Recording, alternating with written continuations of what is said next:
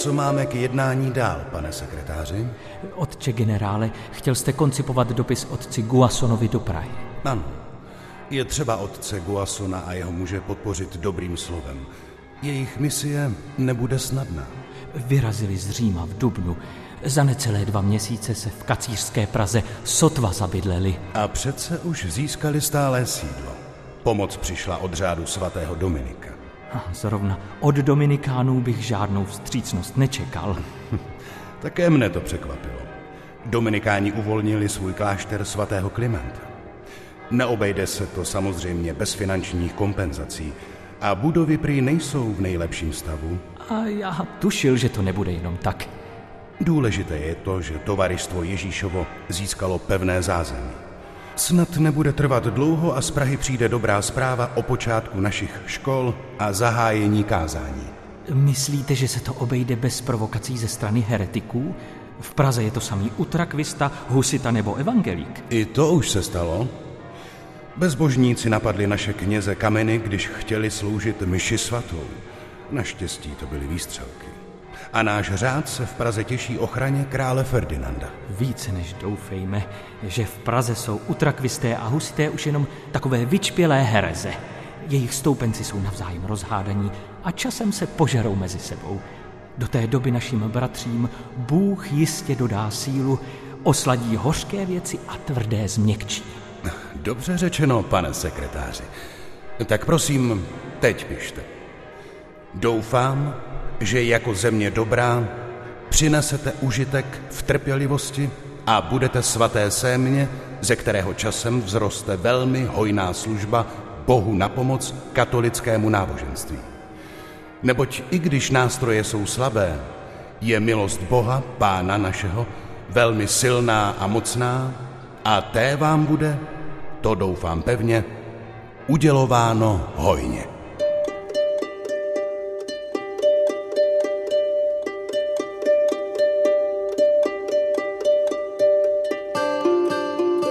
Rozhovor zakladatele jezuitského řádu Ignáce z Loyoli s jeho sekretářem proběhl 20. června roku 1556 v Římě v jezuitské řádové koleji. Dopis, který Ignác diktoval, byl psán prvnímu rektorovi Pražského kolegia, instituce, která měla být základem rozvoje vzdělanosti a vysokého školství v Čechách. V dnešním, jak to bylo doopravdy, si budeme odpovídat na otázku, zda jezuité zničili českou kulturu. Ze studia vás zdraví Ivana Denčevová. Možná začněme tím, kdo vůbec byl Ignác z Loyoli. To je otázka na historičku doktorku Ivanu Čornévou. Syn baskické urozené rodiny, narodil se v roce 1491. Za svého mládí byl pážetem na významných šlechtických dvorech Posléze se účastnil jako voják obléhání pevnosti Pamplony. To bylo za válek, kdy francouzi chtěli obsadit Navaru, kde on působil a chtěli ji připojit k francouzskému království. Ignác Loyoli byl tehdy velice těžce raněn, na tehdejší dobu skutečně velice těžce byl střelen do nohy a jeho léčení se protáhlo. Byl takovým ale trochu i bohémem, poněvadž tomu bývá také připisováno, že právě i ten důstojnický život a tak dále ho k tomu trochu vedla. Pak došlo k tomu zásadnímu a základnímu zlomu. Hmm. Ano, to je podstatou každé geografie, nebo téměř každé, že po takovém životě bohemském nebo prostopášném přichází konverze, či obrácení se k životu svatému a to u toho svatého Ignáce máme zcela doloženo, protože on poté, když se uzdravil, jednak přitom, když ležel nemocen, tak slíbil, že se zaslíbí Bohu. On odešel poté do nedaleko Barcelony do Montserratu, kde Matce Boží tam po svátému obrazu složil svou zbroj, díku a meč a umínil si, že od té doby bude žít s božím životem a tak tomu skutečně bylo. Kdo byli jezuité? Nemáme naději několika řádky podat vyčerpávající charakteristiku. Mezi hlavní rysy této řehole plné protikladů patřilo. První Těžištěm činnosti jezuitů nebylo ani tak hájení vlastní katolické věrouky jako zájmů papežské stolice. Druhý, podstatný rys, absolutní disciplinovanost ve všem. Vojensky strohý, přitom náročný, pracovní, studijní i kázeňský režim. Princip subordinace jako v armádě. Třetí podstatný rys, řád tovarištva Ježíšova měl ve své době nejlépe propracované učební osnovy, nebál se zavádět nové výchovné a pedagogické metody, z jezuitských škol vycházeli mimořádně vzdělaní, připravení, energičtí a aktivní lidé. Už duchovní otec Řehole Ignác z Loyoli vypracoval systém cvičení tří mohutností – paměti, rozumu a vůle napsal Petr Hořejš v toulkách českou minulostí. Ale jaká byla situace v českých zemích, do kterých na pozvání Ferdinanda Habsburského přicházejí jezuité? Školy v českých zemích fungovaly velice dobře v té době. Ovšem byly to školy ve směs utrakvistické nebo vůbec eh, nekatolické čím se utrakvistické školy vyznačovaly a kam je zařadit. Speciálně Čechy byly první zemí, která se vymanila svým způsobem z lůna římské církve. Bylo to za husitství pochopitelně a po husitství směru, který se zde udržel, říkáme, utrakvismus. V tom 16. století, kdy přišel řád jezuitský do Čech, se dokonce ten utrakvismus už dělil na staroutrakvismus a novoutrakvismus. Ten staroutrakvismus inklinoval spíš k té katolické víře, kdežto novoutrakvismus byl velice poznamenán luterstvím. A potom v této době máme tady i jednotu bratrskou, která věroučně byla spíše blíže kalvinismu jaké zájmy sledoval Ferdinand Habsburský, panovník monarchie, kam spadaly české země, když pozval právě jezuity do Prahy. Hmm, Ferdinand byl samozřejmě věrný katolík, jako všichni Habsburkové a hodlal tedy své národy také přivést ke katolické víře. Ovšem byl to velmi inteligentní muž a věděl, že nelze lámat věci přes koleno. Čili on byl poučen o tom, jak vypadá situace ve střední Evropě, jak vypadá situace v českých zemích. On chtěl pozvolným způsobem provádět rekatolizaci, což se mu povedlo tím, že přizval v roce 1556 jezuity spolu s katolickou stranou a potom se mu povedlo obnovení arcibiskupství v roce 1561 až 2, ale on nebyl přívržencem žádných násilných forem, takže chtěl všechno postupně. A on sám tedy potom dokonce zastával názor, že je třeba ustoupit i na katolíkům a proto vlastně prosazoval na koncilu tridentském povolení kalicha, byť limitovaně.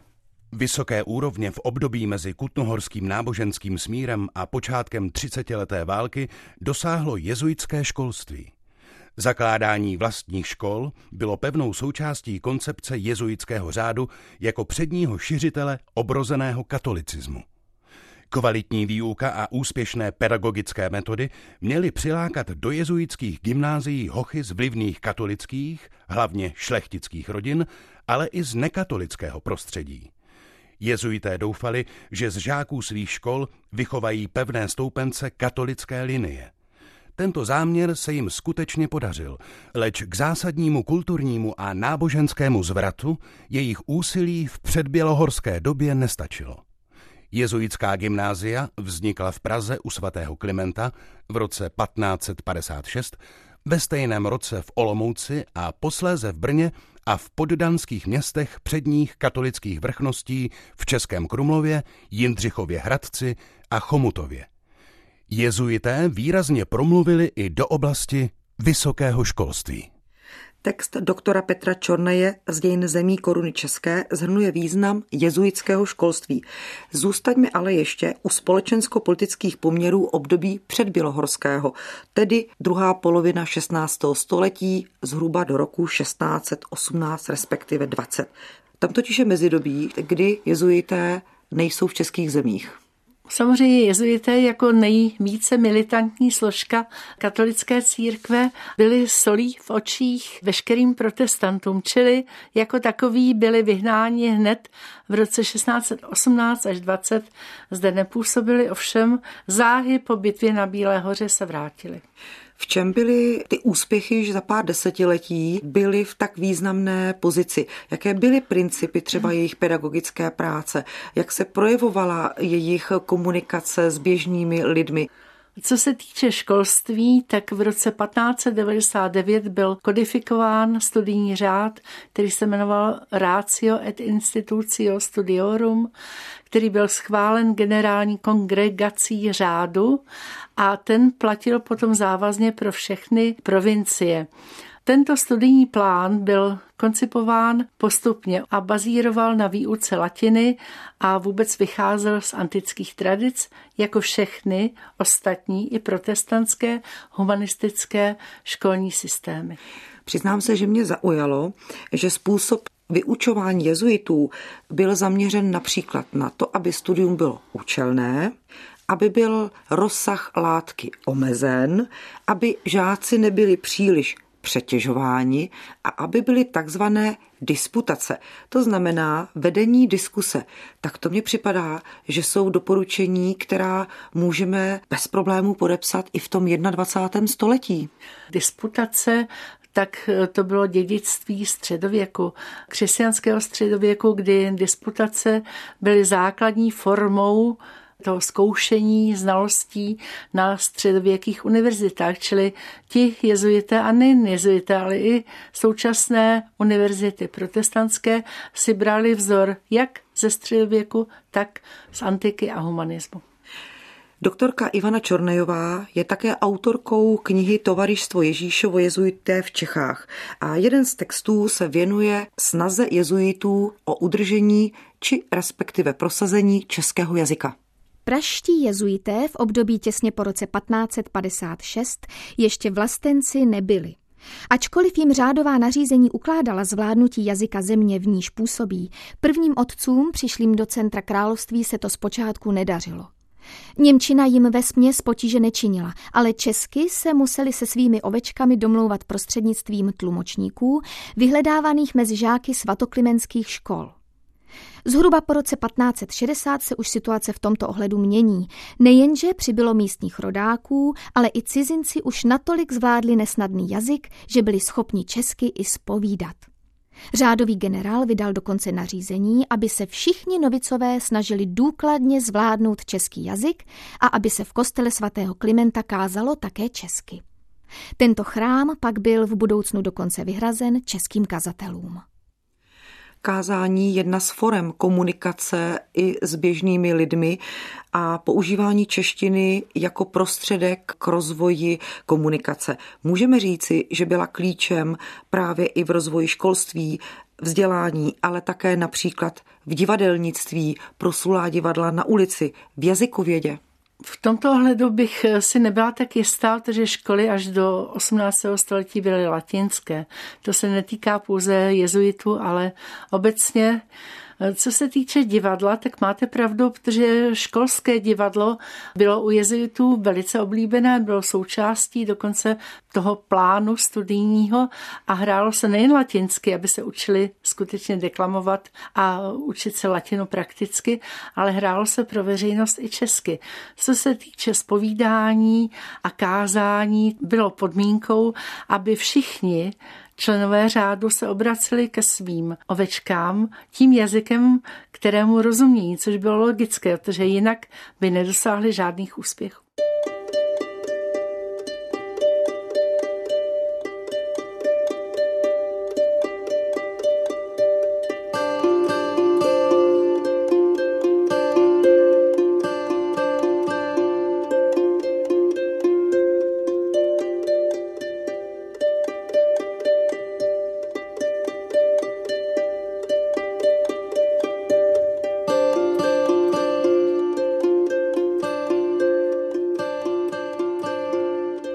Doba protireformační nebyla temnem ve skrze. Nikdo rozumný toho také netvrdí. A historik musí připustit i také, že barok, jenž s vítězem vstoupil jako nový duševní vládce do dobitého českého království, nesl sebou velmi silný živel kulturní. Ten netkvěl jen v jeho estetickém bohatství, kterým naplnil zemi, ano, kterým ji naučil umělecky cítiti, ovládnuv na celé čáře architekturu, malířství, hudbu i umění lidové, ale záležel i v citovém důrazu jeho, v jeho schopnostech mystického zanícení, jevící se i v kultu mariánském, který byl dokladem jeho niterného vzrušení a zvroucnění, podobně, jako jim byl na úsvitu husitství. To byl pohled historika Josefa Pekaře na dané období text je ze souboru o smyslu českých dějin. Můžeme říci, že baroko, tedy zhruba období, kdy k nám přicházejí a působí u nás jezuité epochou, kdy dochází k rozkvětu všech uměleckých oborů, tak to se ptám v dnešním pořadu, jak to bylo doopravdy. Odpovídáme si totiž na otázku, zda jezuité zničili českou kulturu a ptám se historičky paní doktorky Ivany Čornejové. Samozřejmě baroko je pokládáno za poslední všeobjímající sloh, čili poslední sloh, který obsáhl všechny složky kultury. Ale musíme si uvědomit, že tento sloh byl samozřejmě u nás pouze ryze katolický ve všech projevech, protože po roce 1620 nebylo dovoleno žádné jiné vyznání než katolické. Kdybychom tady měli vyjmenovávat všechna veliká umělecká díla, která v daném období vznikala byl by to dlouhý seznam. Klíčem byla mecenášská aktivita. Byli to jak šlechtici, byl to samozřejmě císařský dvůr, ale byla to samozřejmě také církev.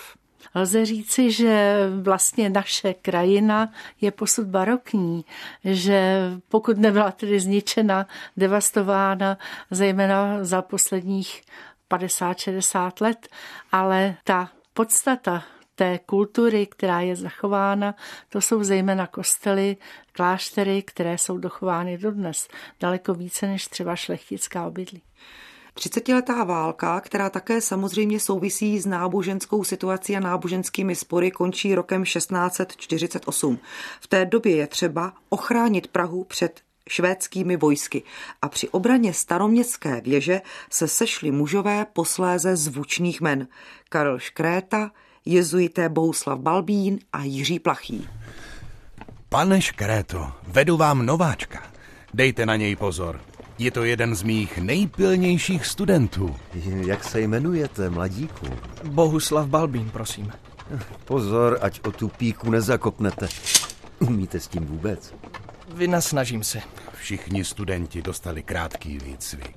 A co neumí, doženou odhodláním. Přísahali jsme, že Švédi se přes nás do starého města nedostanou. Kež byste měl pravdu. Víte, já také umím zacházet spíš se štětcem a takových je nás tady hodně. Sami usedlí měšťané. Studentská legie. Vojáci nás nenechají na holičkách. Musím už jít. Odčeplachý. Měl byste se skrýt. Ta vaše vysoká postava je dobrý terč pro jejich muškety. Dám pozor. Ať vás ochraňuje Bůh. Bůh bude stát na naší straně. Toho drancování a krve prolití už bylo dost. Pojďte se mnou, Balbíne. Musíme rychle zaujmout postavení. Něco mi říká, že Švédové brzy zaútočí. Studenti vysoké školy vytvořili svou akademickou legii a duchovním vůdcem se stal klementinský jezuita právě Jiří Plachý. Při ostřelování švédskými děli byla řada jezuitů a samozřejmě dalších občanů těžce zraněna a v Klementinu je dokonce ošetřovali. Byla to obrana Prahy z hlediska spíše takového toho zemsky vlasteneckého než katolického, protože samozřejmě ten katolický akcent tam vůbec nebyl zřetelný. Jak pokračovala, vracíme se k jezuitům, historie jezuitského řádu. Historie jezuitského řádu pokračovala od té doby až do zhruba poloviny 18. století velice dobře. Oni dosahovali velkých úspěchů, jak tedy ve školství, tak v expanzi a to nejen do evropských zemí, ale i do zámoří díky svým misionářům. Podotýkám, že samozřejmě misionáři katoličtí nebyli jenom jezuité, ale členové i dalších řádů, takže jezuitský řád byl proslulý v celém světě a tomu potom bylo na škodu. Vyjmenovat všechny výhrady vůči jezuitům by opravdu trvalo dlouhý čas. Souvisí s tím také řada výmyslů, zkreslujících výkladů. V jednom ze svých epigramů, který má název z historie literatury české, například Karel Havlíček Borovský napsal Českých knížek hubitelé lítí, plesnivina, moli, jezoviti. A připomeňme si ten rozšířený obraz jezuitů, koniáš pálící knihy, ale mohli bychom mít století po století a ty výhrady velmi ostré bychom stále nacházeli. Máte samozřejmě pravdu, protože jezuité byli řádem mocným a jako takový si zajistili postupem spousty nepřátel. Co se týče přímo těch pálení knih nebo seznamy zakázané literatury, byly zhotovovány ve všech konfesích už od doby jejich vzniku a dokonce byly platné některé až do 20. století, čili Pater Koniáš nebyl tím jediným, kdo pálil knihy. A Koniáš sám tedy byl autorem i českých knih, zejména lze zdůraznit jeho postylu a nebo jeho citaru Nového zákona. Poslední bádání zjistilo, že autorský podíl Koniášův na tom příliš velký není, ale za to, že je tam přijato řada českých kancionálů a to dokonce nekatolických, ba i bratrských. V dnešním Jak to bylo doopravdy si odpovídáme na otázku Zničili jezuité českou kulturu? A stejná otázka také na historičku doktorku Ivanu Čornejovou. Jezuité rozhodně českou kulturu nezničili, lze říci, že ji spíše rozvíjeli. Co rozhodně zničili? Zničili tedy český nekatolický živel, protože pochopitelně prosazovali ve shodě i s tehdy platným po roce 1627 zákonem, který platil pro Čechy 1628, pro Moravu jediné a to katolické vyznání. Proč ale vůbec tento mýtus vzniknul a žije si svým vlastním životem? Já myslím, že to je problém všech mýtů, že se opakuje to, co se opakovalo předtím a nikdo už se posléze nezamyslí nad tím, jak to bylo skutečně nebo jak tomu mohlo být skutečně. thank you